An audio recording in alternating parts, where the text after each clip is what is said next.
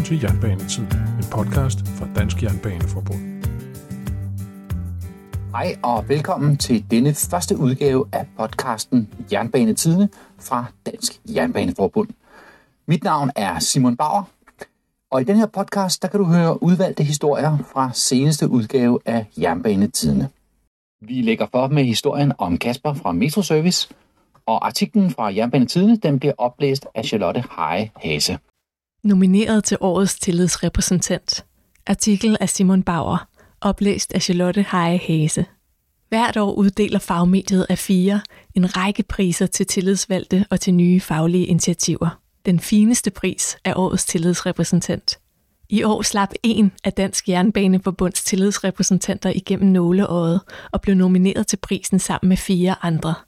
De fem nominerede er udvalgt af en jury ud af i alt 414 indstillede tillidsrepræsentanter.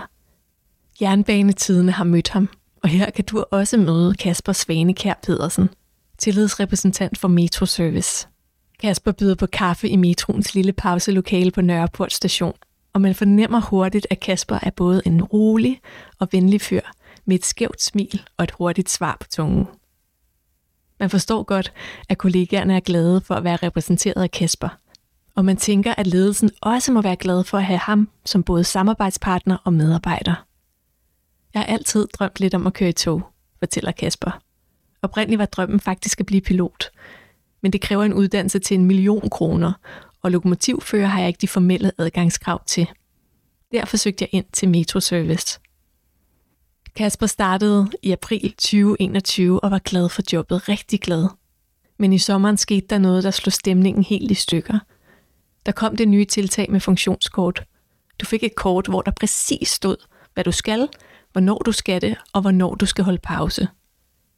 Det eneste, der manglede, var, hvornår du skulle på toilettet. Der var slet ingen frihed under ansvar. Du måtte ikke selv tilrettelægge din dag. Du skulle bare følge det her schema. Det funktionskort var alle imod, og lige pludselig fik vi mandefald.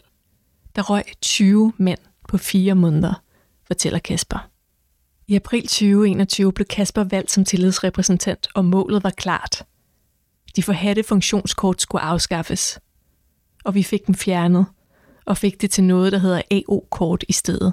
Det vil sige, at jeg ved, hvor meget jeg skal billetere i løbet af min arbejdsdag, og resten af tiden kan jeg selv tilrettelægge. Jeg kan også selv bestemme min frokost.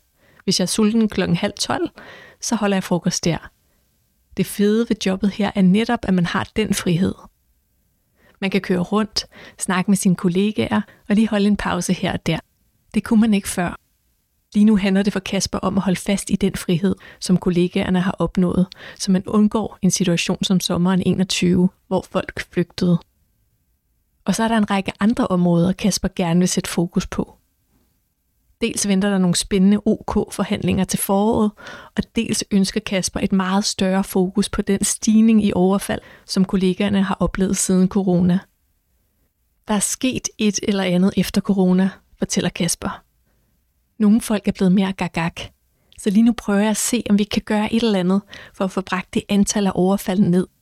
De fleste af vores hændelser er ikke engang under billettering – det er faktisk bare uprovokeret overfald, hvor man står på en station, og så kommer der en og giver dig et møgfald. Jeg har en kollega, som fik kastet en milkshake i hovedet, mens han bare stod på perronen. Kasper har derfor ingen planer om at stoppe som tillidsrepræsentant. Heller ikke selvom det koster meget fritid, og Kasper også har sin egen lille familie derhjemme at se til. Selve nomineringen som årets tillidsrepræsentant har understreget betydningen af arbejdet for Kasper. Det var kæmpestort. Jeg vidste faktisk ikke, at man kunne blive nomineret som årets tillidsrepræsentant. Det var først, da jeg fik en opringning til lykke, du er nomineret. Hvad er jeg nomineret til? Til årets hvad for noget? Jeg er ikke god til det der med ros. Jeg synes, det er lidt akavet. Men her bliver jeg stolt af mig selv. Og så gik det op for mig, at jeg faktisk gør en forskel for folk derude. Når man møder Kasper, er man ikke i tvivl om, at kollegaerne på Metro har en god tillidsrepræsentant, og nomineringen er helt fortjent. Det er folk som Kasper, der får tusindvis af arbejdspladser til at hænge sammen i hele Danmark. Og derfor skal der også lyde et kæmpe tillykke til Kasper herfra. Og en stor tak til alle vores tillidsrepræsentanter, der hver dag tager en tørn for kollegaerne ude på virksomhederne.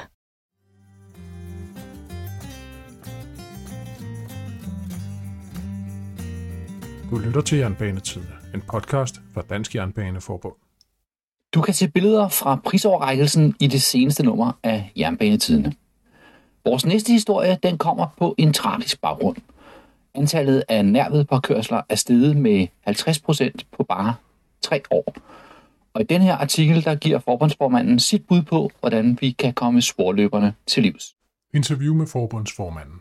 DJ fortsætter kampen mod sporløbere. Artikel af Simon Bauer, oplæst af Max Sinclair Flitten.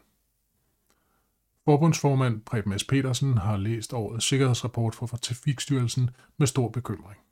Den fortsatte stigning i antallet af indberettede nærved påkørsler får dog ikke forbundsformanden til at smide håndklædet i ringen. Tværtimod.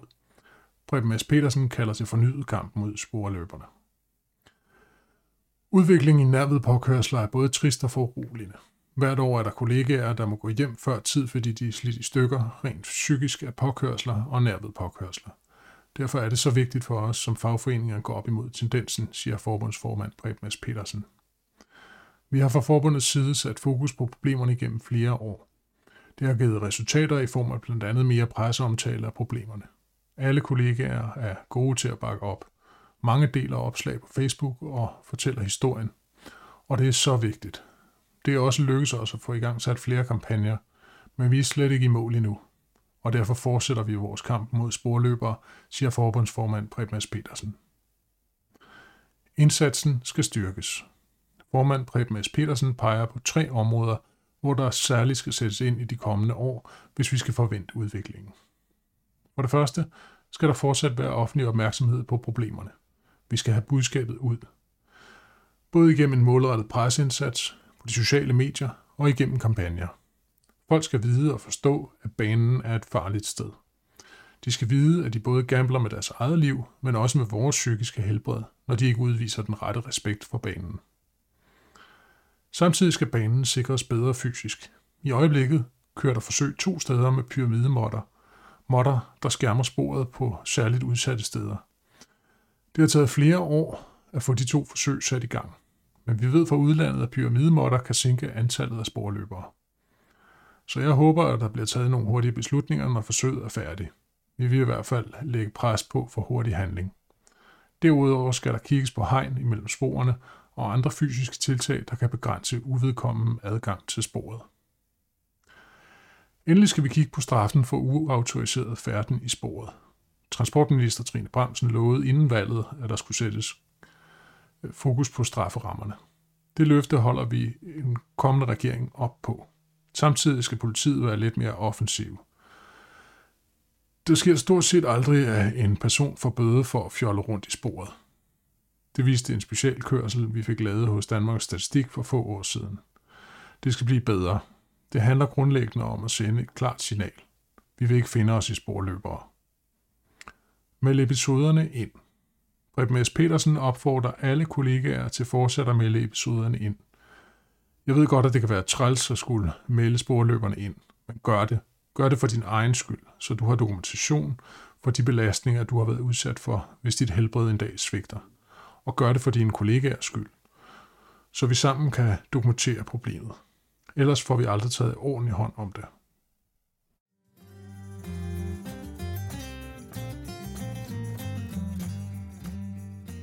Jernbanetidene. Podcasten. I Jernbanetidene kan du læse mere om årets sikkerhedsrapport fra Trafikstyrelsen.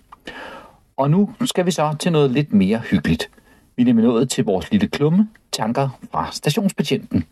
Dengang er Thomas Lacour stødt på et serutskod på Horsens station, og det sender hans tanker tilbage til hans bedstemor, og vist også en tur rundt om Olsenbandens Egon. Egon was here af Thomas Lacour, stationsbetjent. Oplæst af Charlotte Heje Hase. Nu har jeg passet min dont som stationsbetjent i godt halvandet år. Jeg har fjernet tusinder af cigaretskod fra perroner, trapper og gulve i Aarhus, Vejle og Horsens. Men jeg har aldrig stødt på et serutskod før i dag. Serutrygerne er et andet folkefærd end de plebeiske cigaretryger, der smider deres efterladenskaber her, der og alle vegne. Serutter er ikke blot et hurtigt nikotinskud. Serutter nydes, mens store tanker tænkes. Min bedstemor røg rutter. Advokat. Den sødlige lugt blandede sig med hårlakken fra den gyldne loyal dåse i entréen.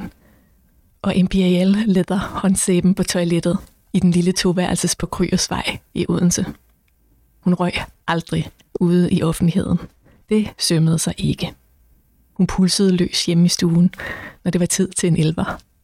Kaffe, BT og serut. Måske en basse, når bølgerne gik højt. Samtidig fik min bedstefar forbud mod at nærme sig sin grønne Cecil. Hans raslende bronkier kunne ikke tåle det. Det havde lægen sagt, og bedstemor håndhævede lægens ord, mens hun babbede videre på sin advokat og læste BT. Jeg kan huske at have fundet nogle krøllede Cecil-pakker langt inde under sofaen, da jeg kørte med legetøjsbiler på det mønstrede guldtæppe. Min bedstemor var blevet for gammel til at kravle rundt på gulvet, når der skulle gøres rent. Hun mødtes ugentlig med svømmepigerne til 100 meter ryg og efterfølgende kaffeslapperas. Så må ikke vinduerne på Kryersvej stå åbne i det tidsrum. Jeg holdt på en hemmelighed. Min bedstefar var en rar, kudet mand. En brysk satan i deres unge år, og en afrettet tæppetisser i deres efterår, som man ofte ser det. Jeg fandt dagens serutstump på trappen til spor 2 i Horsens. Samme granittrappe fra 1927, hvor jeg som purk fuldtes med mine bedsteforældre, når de kom med tog fra Odense. Ofte ved juletid. Altid med godter i den blå ladeskuffert. Horsens Banegård har altid duftet af lavendelsæbe, hårlak og serutrøg. Fordi jeg som barn kun kom her, når mine bedsteforældre skulle hentes eller bringes. Sidste gang må have været i 1992, hvor jeg med nyerhvervet kørekort skulle hente min bedstemor ved toget. Min bedstefar var råd på plejehjem efter en hjerneblødning, og jeg tog en kantsten med baghjulet, da vi kørte hjem. Nu kommer jeg dagligt på Horsens Banegård. Enten for at holde stationen pæn, eller på vej mod arbejdet i Aarhus eller Vejle. Når jeg går ned ad trappen mod tunnelen, lufter her stadig af hårlak, håndsæbe og serutrøg. Jeg kan også stadig genkende mig spændingen ved at se MZ-lokomotivet komme rundt i kurven og nysgerrigheden efter indholdet i den blå lærredskuffert. Serutstumpen. Jeg er sikker på, at ejeren har tabt den ved et uheld. Måske bøffen har taget lidt hårdt fat.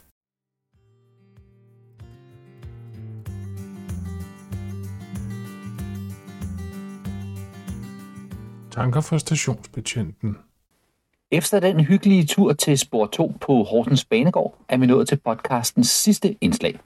Lederen fra Jernbanetidene, som er skrevet af Preben S. Pedersen. Leder af Preben S. Pedersen, forbundsformand. Oplæst af Mark Sinclair Flitten. 2023 står i overenskomstens tegn. I skrivende stund nærmer vi os julen. Kalenderlyset er tændt, pynten hængt op, og vi hygger os med julefrokoster og familien. Snart banker virkeligheden dog på igen.